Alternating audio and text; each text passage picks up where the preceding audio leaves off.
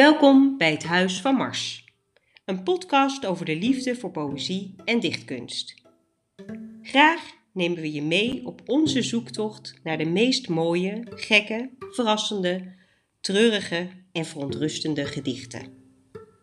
Elke aflevering heeft een thema, een klein richtsnoer waarop we ook zelf een gedicht proberen te schrijven, maar waarin we vooral een gedicht voordragen dat ons raakt, boeit, niet loslaat. Kortom, een dichtwerk dat aangenaam of duister blijft spoken. Het Huis van Mars is een podcast van Rick van Schaik en Anna de Rijk.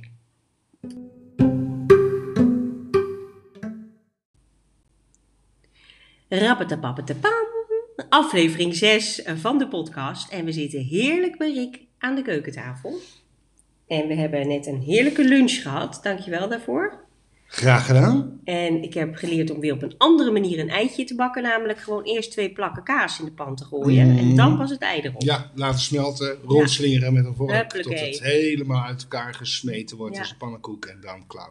Ja, Nou, was heerlijk hoor. Helemaal ja? gek. goede receptuur. Goed gebeurd. Ja, fantasticootje. En eh, ja, we hebben een nacht als thema, maar het is midden op de dag. Ja, Dus eh, maar goed, het lukt ons niet om in de avond eh, dit te regelen. Dus, eh, nee, ja. dus, maar het is ook wel grappig, vind ik. Ik zit wel al helemaal in het nachtthema, dus dat is helemaal geen Gelukkig probleem. maar. Ja. En we hebben Sinterklaas gevierd. Zeker. En dat was op de Schelling in de Eersteling. Een verschrikkelijk leuk huisje. En het leuke was, Sinterklaas kwam gewoon op bezoek Niet door weer en wind. Niet ja, te geloven. echt helemaal te gek. En wat heb ik gekregen? Van de goed heilige man een beker met eh, de podcast erop van Mars. En ook heel actueel een mondkapje van de podcast van Mars. Kijk, sympathieke vent. Ja, ontzettend. ja, blijft een fijne vent. Ja. Sinterklaas. En Ja. de nacht was ook heel mooi. Mooi helder. Ja, prachtig. Ja, dus dat was eh, echt een top Sinterklaas. En toen kreeg ik ook een pakje eh, van mijn vriendin met een hele mooie kerstbal. Nou, van Sinterklaas. Van Sinterklaas, ja, maar ik... ik eh, ja. Ja, dat klopt. het wordt altijd wat chaotisch bij jou, die verhalen. Maar je, je hebt gewoon Nee, een pakje van van Sinterklaas, Sinterklaas gehad, ja. maar er zat een gedicht bij ook, een Mhm. gedichtje, eh, van Jules Deelder. En dan zal ik eerst even het verhaal erbij vertellen. Het eh, is een gedicht over vakantie. En eh, heel veel vooraanstaande dichters waren allemaal gevraagd om een vakantiegedicht eh, voor te dragen. En er was een eh, zaal gehuurd. En nou, sommige mensen hadden wel drie, vier, vijf A4'tjes van een vakantiegedicht. En op een gegeven moment wordt Jules Deelder naar voren geroepen. En eh, hij komt naar beneden. Toen Pathos eh, pakt ook een blaadje. Doet even zo. En die zegt... Als ik mijn ogen toedoe, ben ik in Honolulu. En toen ging die weer weg. Nou, dat is fantastisch. Dus je hebt altijd een gedicht op zak, zou ik willen zeggen. En het klopt ook. Maar als ik mijn ogen toedoe, ben ik nog even op de eerste link. Heel goed, ja, want dat was hartstikke gezellig. Ja. Maar het is een uitstekend plan om eh, aflevering Nacht te openen met de nachtburgemeester van Rotterdam. Ja, ja, heerlijk. Voormalig nachtburgemeester, helaas. Ook weer overleden.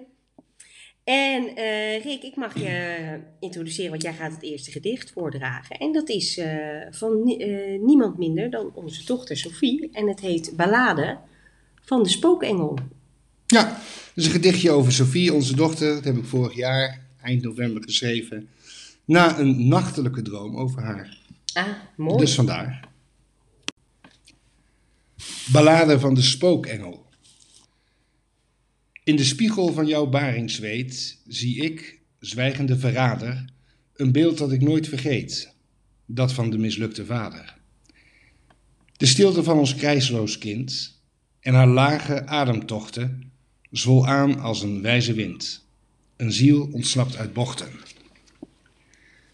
Gisteren zag ik haar in het park lopen, langs Wilhelmina met haar neefje. En zo blijft onze engel spoken. Zo sterf je en dus leef je. De gestorven vogel in mijn hand vloog op om te gaan zwerven. Haar gespook is zelden misverstand en bleef zonder huilen of zeuren. Een dochter leert haar vader sterven, dus mij kan niets gebeuren. En is dat zo? Kan jou niks gebeuren? Nou, het heeft het, eh mij kan van alles gebeuren, maar ik vond het ook eh, eh, haar wezen, haar er zijn en haar sterven ook iets heel geruststellends hebben. En ik denk dat dat voor onze vriend Meindert ook was, die toen wat dichter bij de dood stond. hadden het vorige week al even over. Ehm, alles klopte. Er was heel veel liefde, er was heel veel vriendschap, er was heel veel harmonie. Op een avond eh, die in feite ook heel erg verdrietig was. Eh, maar we hebben er altijd het goede van meegenomen. En dat uh, vertegenwoordigt ze nog steeds. Dus ja, als je dochter kan sterven, dan kan jij het ook. Ja, dat zo, ja. Mooi. Prachtig. Zo bekeek ik dat Ja. even. Heel mooi gedicht, vind ik het. En voordat we verder gaan, Oh, met uh, ben jij het volgende eh, wou ik toch nog even eh, zeggen. Ja. Want je hebt eh, vorige week en eh, één of twee afleveringen daarvoor, of de laatste twee afleveringen, ge- ja, ja de, een van de vorige afleveringen, twee van de vorige afleveringen, heb jij het over Ieder Gerard gehad. Ja. En in, Was het nou eh, één of twee eh Nee, je hebt twee keer, je hebt, afleveringen? ja, je hebt twee keer, een, eh, je hebt twee keer een Ja, Gerard gehad. klopt. En eh, in de prachtige essaybundel van Oek de Jong, Het glanzend zwart van mosselen, eh, wat over schilderkunst, dichtkunst, literatuur gaat, eh, fotografie gaat, eh, heeft hij een heel mooi essay geschreven over Ida Gerhard. En hij legt heel erg goed uit wat die poëzie voor, hem betekent en waarom het eh, hele knappe poëzie is. Ik ga het essay natuurlijk niet voorlezen, moeten mensen lekker zelf gaan lezen. Maar hij schrijft, maar streng blijft haar werk, ondanks de grote gevoeligheid, de felle emotionaliteit. Je moet er slag van hebben om met deze poëzie om te gaan. Mij lukt dat vrij aardig, maar ik besef dat ik hier in het voordeel ben door mijn protestantse herkomst. Nou, het is een heel erg mooi essay, dus wou ik toch nog even memoreren. Ja, helemaal goed. Dankjewel. Dus ben je ook een beetje van Ida gaan houden na het lezen van de... Nou, ze heeft nog niet mijn hart veroverd, maar hij heeft een paar voorbeelden gegeven over die poëzie en aan de hand van één of twee gedichten die inderdaad heel mooi zijn. Oh, dus die, eh, ik, eh, ik ga er steeds meer waarderen. Nou, Kom leuk. dichter naar de toe. Dankzij Oek de Jong. Ja, top. Ja, Anne. Nacht. Ja, en eh, zoals ik de vorige keer had ik een paar korte strofes. Een paar, zeg Ja. maar gerust een stuk of zes. Ja, ga ik Ga je dat herhalen? Ga je Nou, dat nu ook weer doen? Ja, ik heb het in het script Oh. gedaan. En dat is, eh, even wil ik een heel klein stukje Steden bij avond van Remco Campus. Omdat die zin heel vaak in mijn hoofd zit. Ik droomde in de steden bij avond. Eh, dat vind ik, ja, dus als het zomers is of als, het, of als ik alleen door een stad loop die ik nog niet zo goed ken, dan heb ik heel vaak die zin in mijn hoofd. En dat vind ik een, dan kan alles gebeuren. Dus eh, ja, en wat, ik le- lees daar een heel klein stukje voor. De steden bij avond. Strelen met hun tere lichte handen de schouders en de haren van de mensen. Ik heb het gezien, ik heb het gevoeld. Ik heb naar de steden geluisterd, als zij zich neerlegden bij avond, langs hun rivieren en bomen. Ik heb met de mensen gesproken, in de cafés en cinema's van hun steden, bij avond en avondlicht. Ja, het is een heel mooi, eh, lang gedicht en ik zou het iedereen aanraden om even eh, op Ecosia te kijken. Steden bij avond. En eh, top. Ja, nou, twee En- aanvullingen daarop. eh, Het is natuurlijk hartstikke fijn als mensen gewoon de dichtbundel van Ja, Remco. Campus gaan kopen in de winkel. Ze verzameld werk, daar staat het helemaal in. En het daaruit lezen. Ja. En eh, misschien kunnen we de afspraak maken, van sommige dichters kan dat, maar dat als we Remco Kampert, dat we die niet tot strofes verknippen, maar het hele gedicht. Eh, Oké, nou, zo, dat, we, ja? Ja. Dat, dat we ieder een dichter veto eh, hierop. ja, dat is goed. Dat Maar was je gelukkig als je die gedachte had? Ja, dat vind ik een. Ah, dat ja, vind dat ik vond een. ik even belangrijk. Ja, dat vind ik. Ik droomde in de steden bij avond. Dat, dat is fantastisch. Dat zijn, daar word je gewoon gelukkig van. Ja. Ja. En dan nog een heel klein stukje van Ramses. En dat is stil in Amsterdam. Want het is net zoals eh, steden bij avond. Iets wat ik heel. Ik denk heel veel Je mensen bedoelt hebben. Ramses Shaffi en niet, Ramses niet de farao, hè? Nee, ik bedoel Ramses Shaffi. Eh, en dan eh, de mensen zijn geslapen. Ik steek een sigaret op en kijk naar het water en denk over mezelf en denk over later. Ik kijk naar de wolken die overdrijven. Ik ben dan zo bang dat de eenzaamheid zal blijven. Dat ik altijd zo zal lopen op onmogelijke uren. Dat ik eraan zal wennen dat dit zal blijven duren als de mensen zijn gaan slapen. Ja, dat is, dat is gewoon prachtig. Dat is ook een prachtig lied. Dat is heel mooi, maar toch klinkt die van Remco vrolijker. Ja, Meer verzoend met de mensen Klopt. en de mensen die slapen Ja. en eh, er wel of niet zijn of half zijn. Ja. Ramses vond het natuurlijk niet leuk als mensen gingen slapen. Dus die Hij heeft had er, meer eh, andere mensen nodig ja, dan Remco. dat denk ik Of ook. op een bepaalde manier. Ja. Maar het gedicht dat ik heel graag zou willen voordragen, Daar gaat het daar gebeuren. gaat het, daar Ja, gaat het nou eigenlijk gebeuren. Nu gaat het gebeuren. Dat is Avond in het Woud van Jan van Nijlen. En het toeval wil dat ik gewoon zijn hele oeuvre heb, want het is één bundel. Ja. Het is niet zo'n bekende dichter, maar wat ben ik blij, of tenminste bij mij was het niet eh, bekend, maar wat ben ik blij dat ik zijn dichtbundel in mijn kast heb zitten. Zal ik hem gelijk ja, voordragen? graag. Het was zo stil in het avondelijk forest. De schuine stralen die door het lover gleden, belichte kruid en mos als kostbaarheden. Nooit waren aarde en licht zo schoon geweest. Ik zocht hier vrede, goedheid die geneest, van alles wat het hart nooit had beleden. Maar in den avond klonk van het verleden. De droeve lach, het einde van het feest. O lieve schrim, toen ruisde weer uw tred. Uw koe- koele hand bedekte weer mijn ogen bij het fluisteren van uw moederlijk gebed. Kom, sluit uw ogen voor dien luister, kind. Al wat ze aan schoonheid te doorgronden pogen, leeft in het hart dat eenmaal heeft bemind. Mooi ontroerend gedicht, Anne. Vind jij ook, hè? Waarom? Ja, A, dat het zich buiten afspeelt in het bos. Mhm. Dus het heeft iets mysterieus en ook, eh, ik hou ongelooflijk veel van de natuur. En dan zie je altijd hoe schoon dat is en dan beëindig je het gedicht met leeft in het hart dat eenmaal heeft bemind. Hè, dat, de, de schoonheid te doorgronden, Mhm. om dat te kunnen pogen, ja, dat vind ik gewoon prachtig. Ja, Het is een hele roman in één gedicht. heel mooi. Ja, het is een beetje gek om over gedichten eh, te praten. Dat moet je Ja. eigenlijk gewoon beleven. Maar ja, het is nu eenmaal een podcast over poëzie.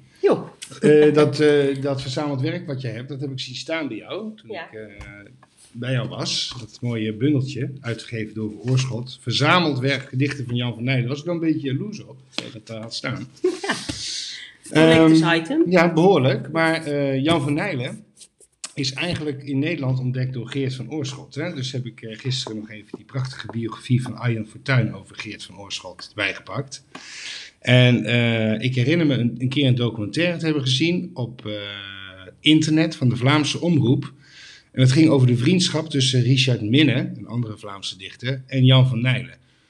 Geert van Oorschot was heel gek op hun alle twee. En eh, heeft hun ook bij elkaar gebracht. En eh, je ziet Geert, beide mannen zijn overleden. En dan zie je Geert van Oorschot en zijn dikke Volvo aankomen rijden daar bij het boerderijtje in Vlaanderen. En daar een dikke bos bloemen en vijf flessen wijn eh, binnenkomen wandelen bij die boerin. De, weduwe van Van Nijlen of van Minne, ik weet het even niet meer. Want die documentaire is niet meer te vinden, maar dat was hartstikke mooi.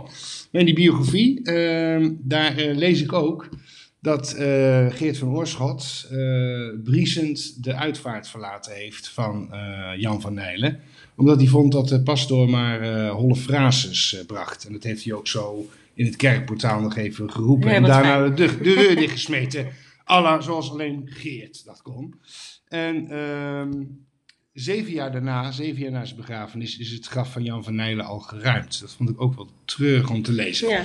Maar die hele dikke, mooie biografie van Arjan Fortuyn over Geert van Oorschot, die sluit natuurlijk op een gegeven moment af na het sterven van Geert van Oorschot. En daarin staat iets wat ik toch even wil voorlezen. Ehm, ja.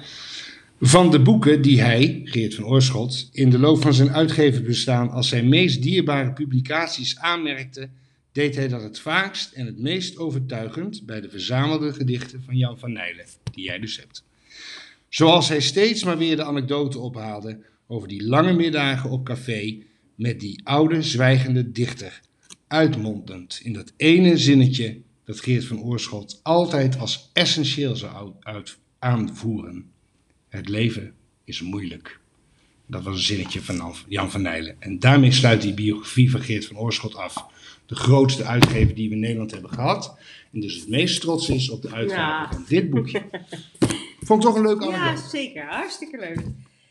Hey Rick, en ehm, jouw volgende gedicht is van Erwin Mortier. Nee, het is niet van Erwin Mortier. Het is, Erwin Mortier heeft dat... kastanjeboom, toch? Ja, kastanjeboom. Maar dat, dat gedicht, dat is van een Tsjechische of Hongaarse dichter. En Erwin Mortier heeft het twee weken geleden op Facebook gepost. Oh, Het is van Tadeusz Rozevic.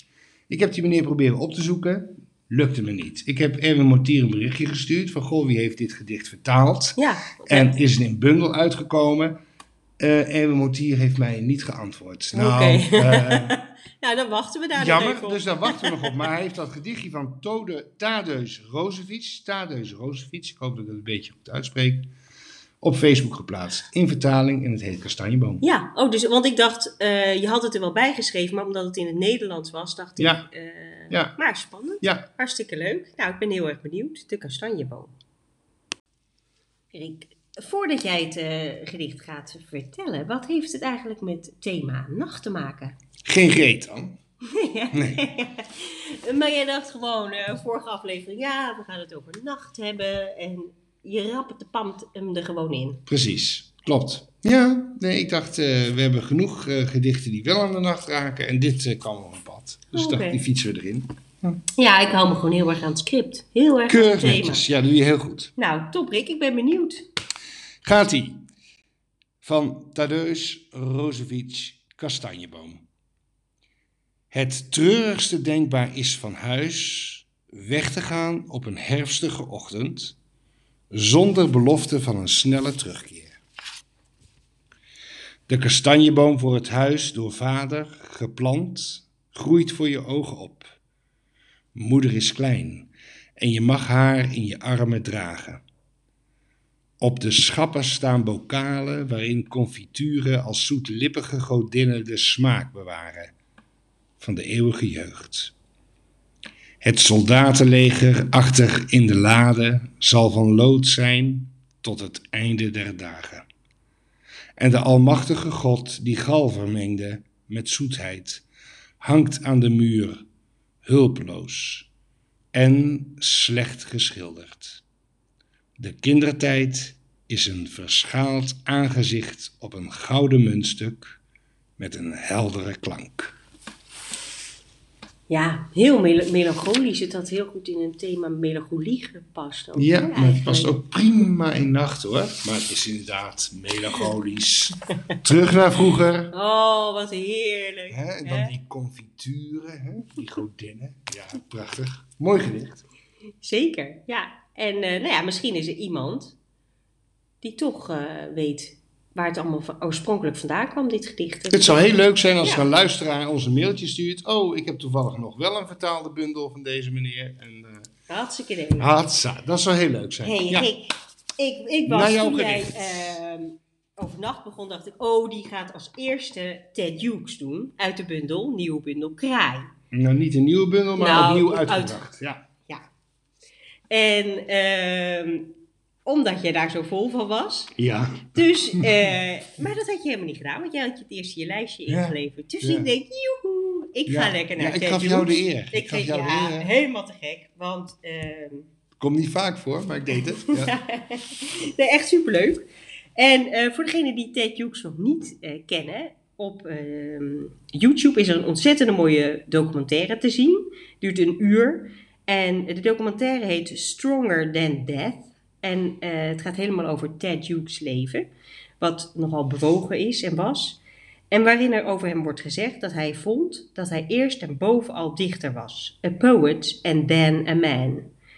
Nou, hij heeft een... ehm, het is een hele mooie documentaire. Eh, hij heeft een prachtige stem. Ted Hughes, als je hem hoort voordragen, nou, je, je valt er gewoon bij in slaap. En dat bedoel ik heel positief. Het is heel warm, je voelt je helemaal gedragen.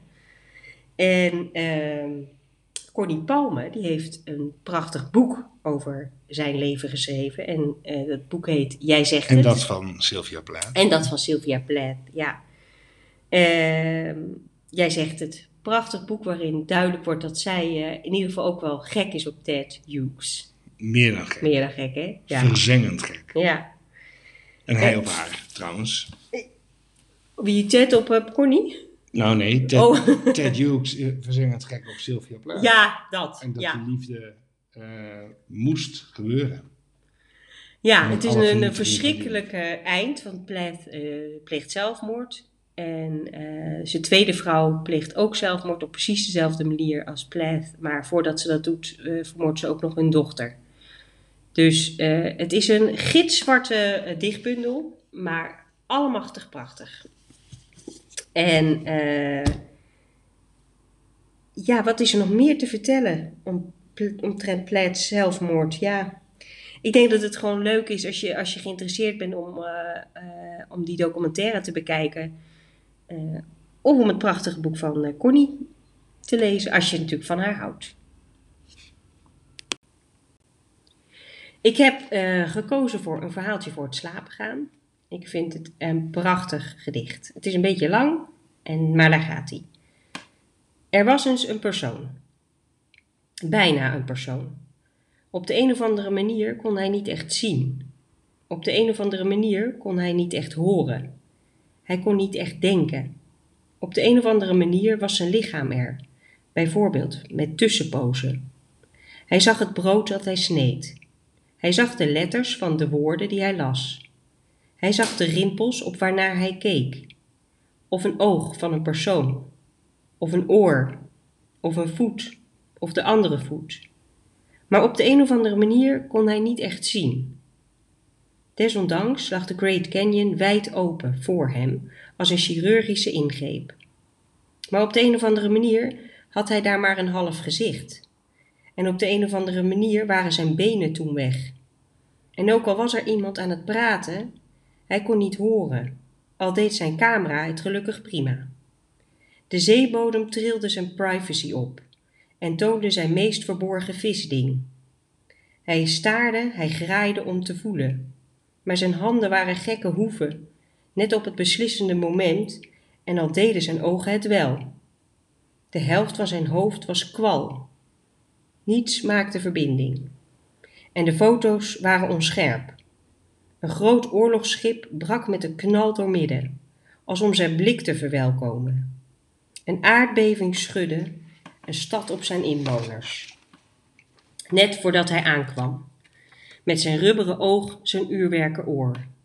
En de mooiste meisjes legden hun gezichten op zijn kussen, bleven naar hem staren. Maar op de een of andere manier zaten zijn ogen er verkeerd om in. Hij lachte, hij fluisterde, maar op de een of andere manier kon hij niet horen. Hij greep en hij klauwde, maar op de een of andere manier kregen zijn vingers geen vat. En op de een of andere manier was hij een zwarte lokvogel. Op de een of andere manier goot iemand zijn brein in een fles. Op de een of andere manier was hij al te laat. En was hij een hoop deeltjes onder een deken. En toen het zeemonster boven kwam en naar de roeiboot staarde, klinkten zijn ogen op de een of andere manier niet. En toen hij het hoofd van de man doorkliefd zag met een hakbijl, slokte het matte staren op de een of andere manier zijn hele gezicht op, precies op het beslissende moment, en kokte het toen in zijn geheel weer uit, alsof er niets was gebeurd. Dus ging hij maar wat, en at wat hij kon, en hij deed wat hij kon, en hij greep wat hij kon, en zag wat hij kon. Ging toen zitten en schreef zijn autobiografie. Maar op de een of andere manier waren zijn armen maar stokjes. En op de een of andere manier waren zijn darmen een oude horlogeketting. Op de een of andere manier waren zijn voeten twee oude aanzichtkaarten. Op de een of andere manier was zijn hoofd een gebarsten ruit. Ik geef het op, zei hij. Hij gaf het op. Nou, dat is een eh, verhaaltje voor het slapen gaan. hè? Uit de bundel Kraai dus. Uit Ja. het leven en de liederen van de Kraai. Ja, Net dus- door de bezige bij eh, mooi nieuw uitgegeven. ja, Met Engelse oorspronkelijke tekst en vertaling. Ja, klopt. Dus die zit aan de linkerkant en aan de rechterkant is dan de vertaling in het Nederlands, gelukkig. Al is de Engelse taal prachtig en is het eigenlijk niet te vertalen, maar eh, eh, toch heel goed gedaan. Ja. En het is gewoon, wat een leven heeft die man. Eh, met Sylvia Plath, zijn eerste vrouw die zelfmoord heeft gepleegd. Ja, het, het komt allemaal, eh, het is geen lichte kost.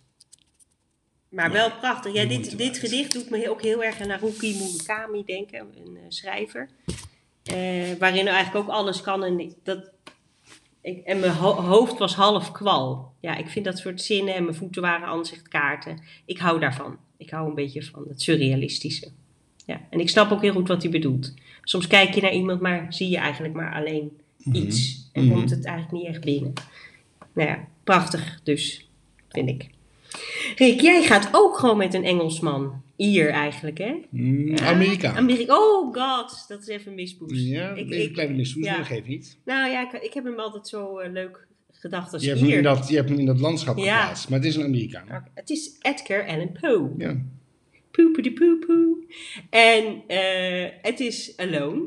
En heel grappig is dat het eerste gedicht dat we eigenlijk ooit hebben voorgedragen in een toneelstuk. ja, in Babylon. Ja. Ja.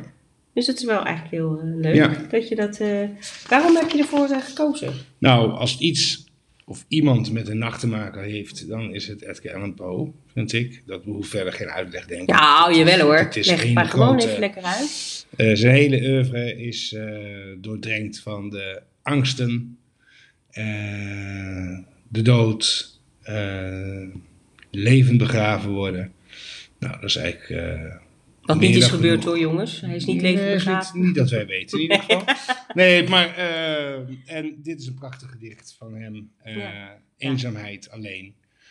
In de nacht voel je je het eenzaamst. Dat heeft eh Ramses net ook al heel duidelijk aan ons uitgelegd. Ja. En ehm, ik las het voor het eerst. Het is ook de opdracht in de roman van Gerard Reven, Oud en Eenzaam.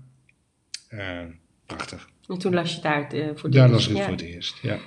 En eh, ja, zijn graf is ook prachtig, want het is helemaal wit, wit marmer. En met allemaal lipstickkussen. Nee, dan ben je in de war met Oscar Wilde. En Oh. die is begraven op Père. Ja, dat, daar ligt Oscar Wilde begraven. En dat is, ja, daar doen we ook nog wel eens een keer een gedicht van. Maar dit is Ja, nu begin ik alles eh, door elkaar te halen. Hè? Dan zie je maar, had ik beter toch in de nacht kunnen Vooral zitten. geen Prosecco nee, meer. voor mij geen. Nee, maar dat geeft niet. Maar dat, dat is het graf van Maar daarom is het zo fijn dat jij erbij bent, Rick. Hè? Om mij een beetje te begeleiden. Nou, daar gaat het helemaal niet om. Maar Edgar Allan Poe ligt eh, eh, aan de andere kant van de oceaan. Ja. In een wat armoeiger graf dan Oh. meneer Wilde. Hoor. Ja, minder dandy-achtig. Ja. Heb je het wel eens gezien? Oscar Wilde, Net ja. Van Edgar Allan Poe niet, maar van Oscar Wilde wel. Drie keer zelfs, ja. Nou, Rick, zou je me willen voorlezen? Ja, ga ik doen. nou, Rick, dan gaat hij. Edgar Poe, Alone. From childhood's hour I have not been, as others were I have not seen, as others saw I could not bring my passions from a common spring. From the same source I have not taken, my sorrow I could not awaken, my heart to joy at the same tone, and all I loved I loved alone.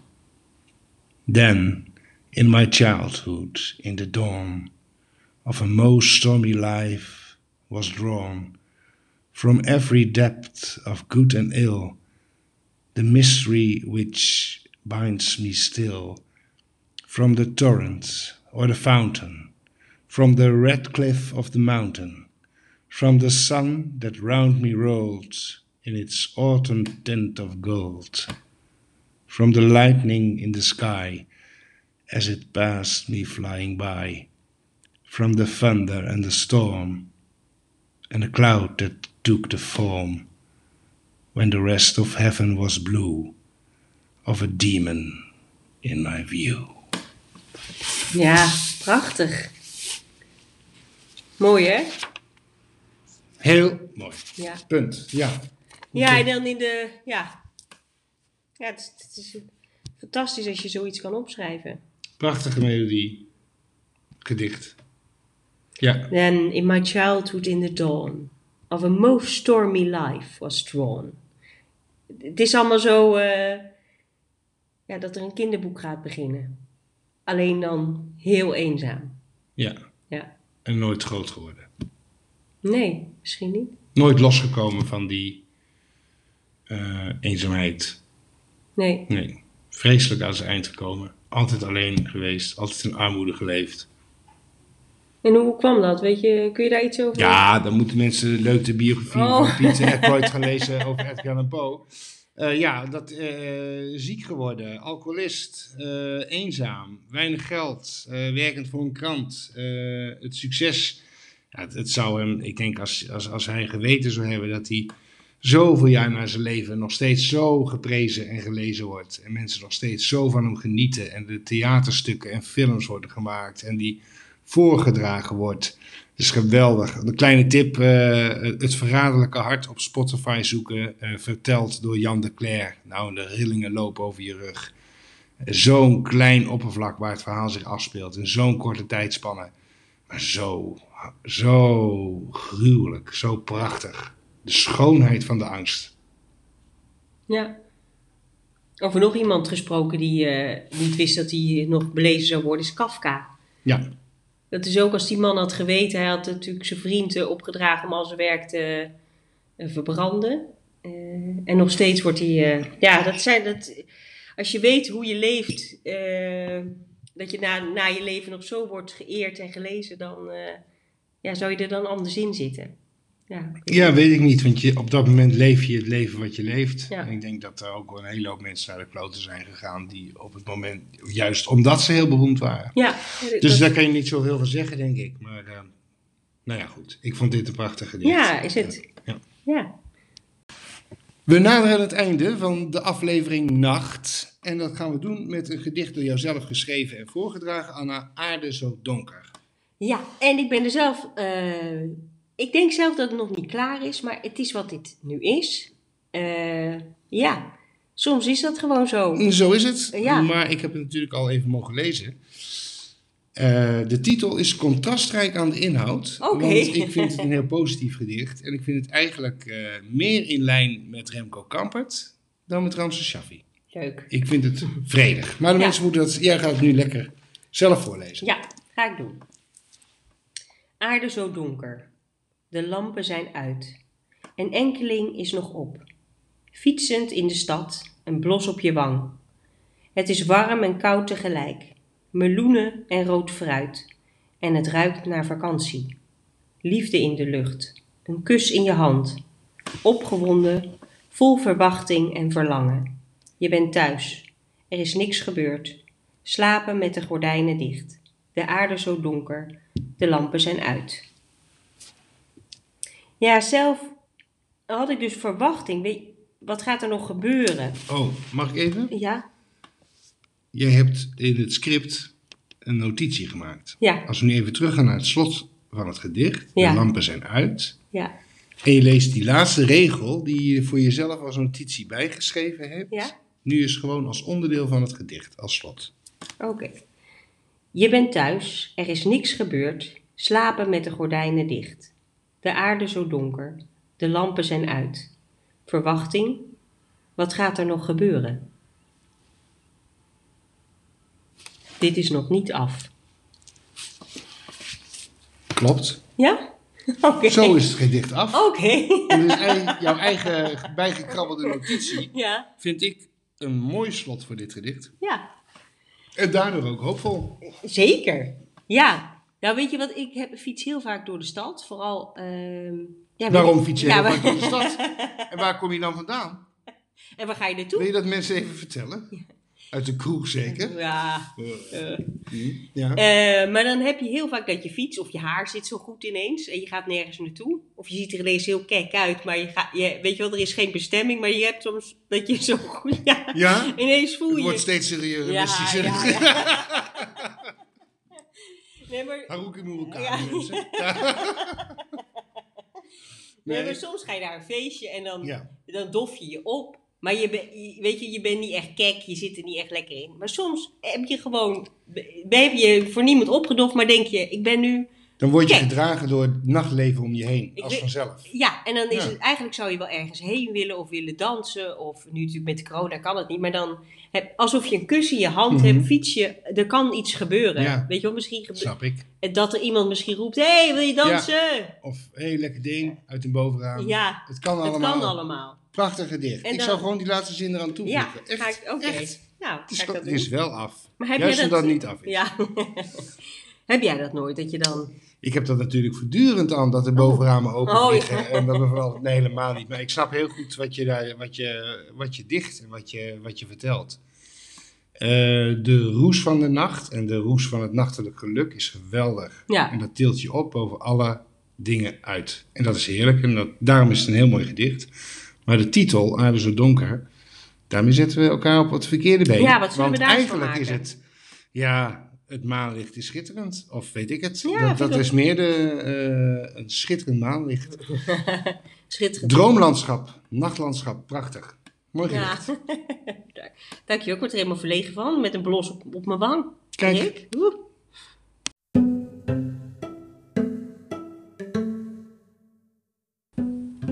Ja, lieve dames en heren, we, komen, we zijn aan het slot. We komen niet aan het slot, we zijn aan het slot van nacht. Ja, super jammer. Heel jammer. Eh, we gaan iedereen natuurlijk ontzettende fijne feestdagen toewensen. Ook al hebben we net te, te horen gekregen dat dat Hele heftige lockdown. zware eenzaamheid zal moeten gebeuren. Nou, Met zwaar, één, twee, hooguit drie met de kerstdagen, drie mensen. Ja. Dus ik zou zeggen... Het is bijna een soort andere hazes. Ik zit hier heel alleen kerstfeesten vieren. Ja, je kan André Hazes zeggen. Je kan ook zeggen, ik pak het eh, gedicht van Edgar Allan Poe erbij. Ja. En andere mooie poëzie en andere mooie boeken. En eh, je hebt een, een, een kerst om nooit te vergeten. Nee, geniet ervan. Heb en hou het goed. We denken aan jullie en we wensen jullie een hele fijne jaarwisseling ook. Want En- ik denk dat we pas in het nieuwe Ja, het terugkomen. nieuwe hè? jaar. Of we maken er eentje op de Schelling nog. Denk ik het niet, oud maar en nieuw. Mm. ja, het zou kunnen. Ik Nou. neem mijn laptop mee, maar Of- ik denk het niet. Ik denk het dat we elkaar in het nieuwe jaar zien. Dan wordt het het nieuwe jaar. En ongeacht het thema wil ik alvast een Oh. spoortje prijsgeven. Dan wil ik het graag gaan hebben over Gerrit Achterberg. Oké, het wordt dus moordmysterie. De dichter die ooit een moord gepleegd heeft. Een TBS'er, een psychopaat. Oh. Die eh, bij leven nogal op het schild getrokken is. Dat zou in deze MeToo-tijd niet meer kunnen. Maar ook wel heel, een heel mysterieus figuur. Zullen we dan eh, misdaad? Misdaad. Of- Misdaad en straf. Uh, Dostoevsky. Nee, één woord. Één woord. Ja, oh, anders vind je dat... Anders vind je dat... Nee, ja. Zonde. Zondigheid. Zonde. Zonde. Ja, dat is jouw... jou Is dat jouw Moet eh, jou als gereformeerde Nee, meisje toch wel aanspreken? Fantastisch. Maar eh, is het omdat alles één term heeft en dat het dan niet zo- zonde en misdaad is? Ja, omdat dat je autistische autistisch- brein. ja, Ja, ja, ja. Dat is waar. Maar Dat is waar. het- Ik ben autistisch wat dat betreft. Ja. Misdaad en zonde vind ik ook wel leuk. Ja. Ja. Nou het een beetje breed, maar dan Mensen, u doen we voor krijgt jou... het allemaal te horen. In Ja. het nieuwe jaar, in 2021. Ja. Heb het goed. Fijne feestdagen. Doei. thank you.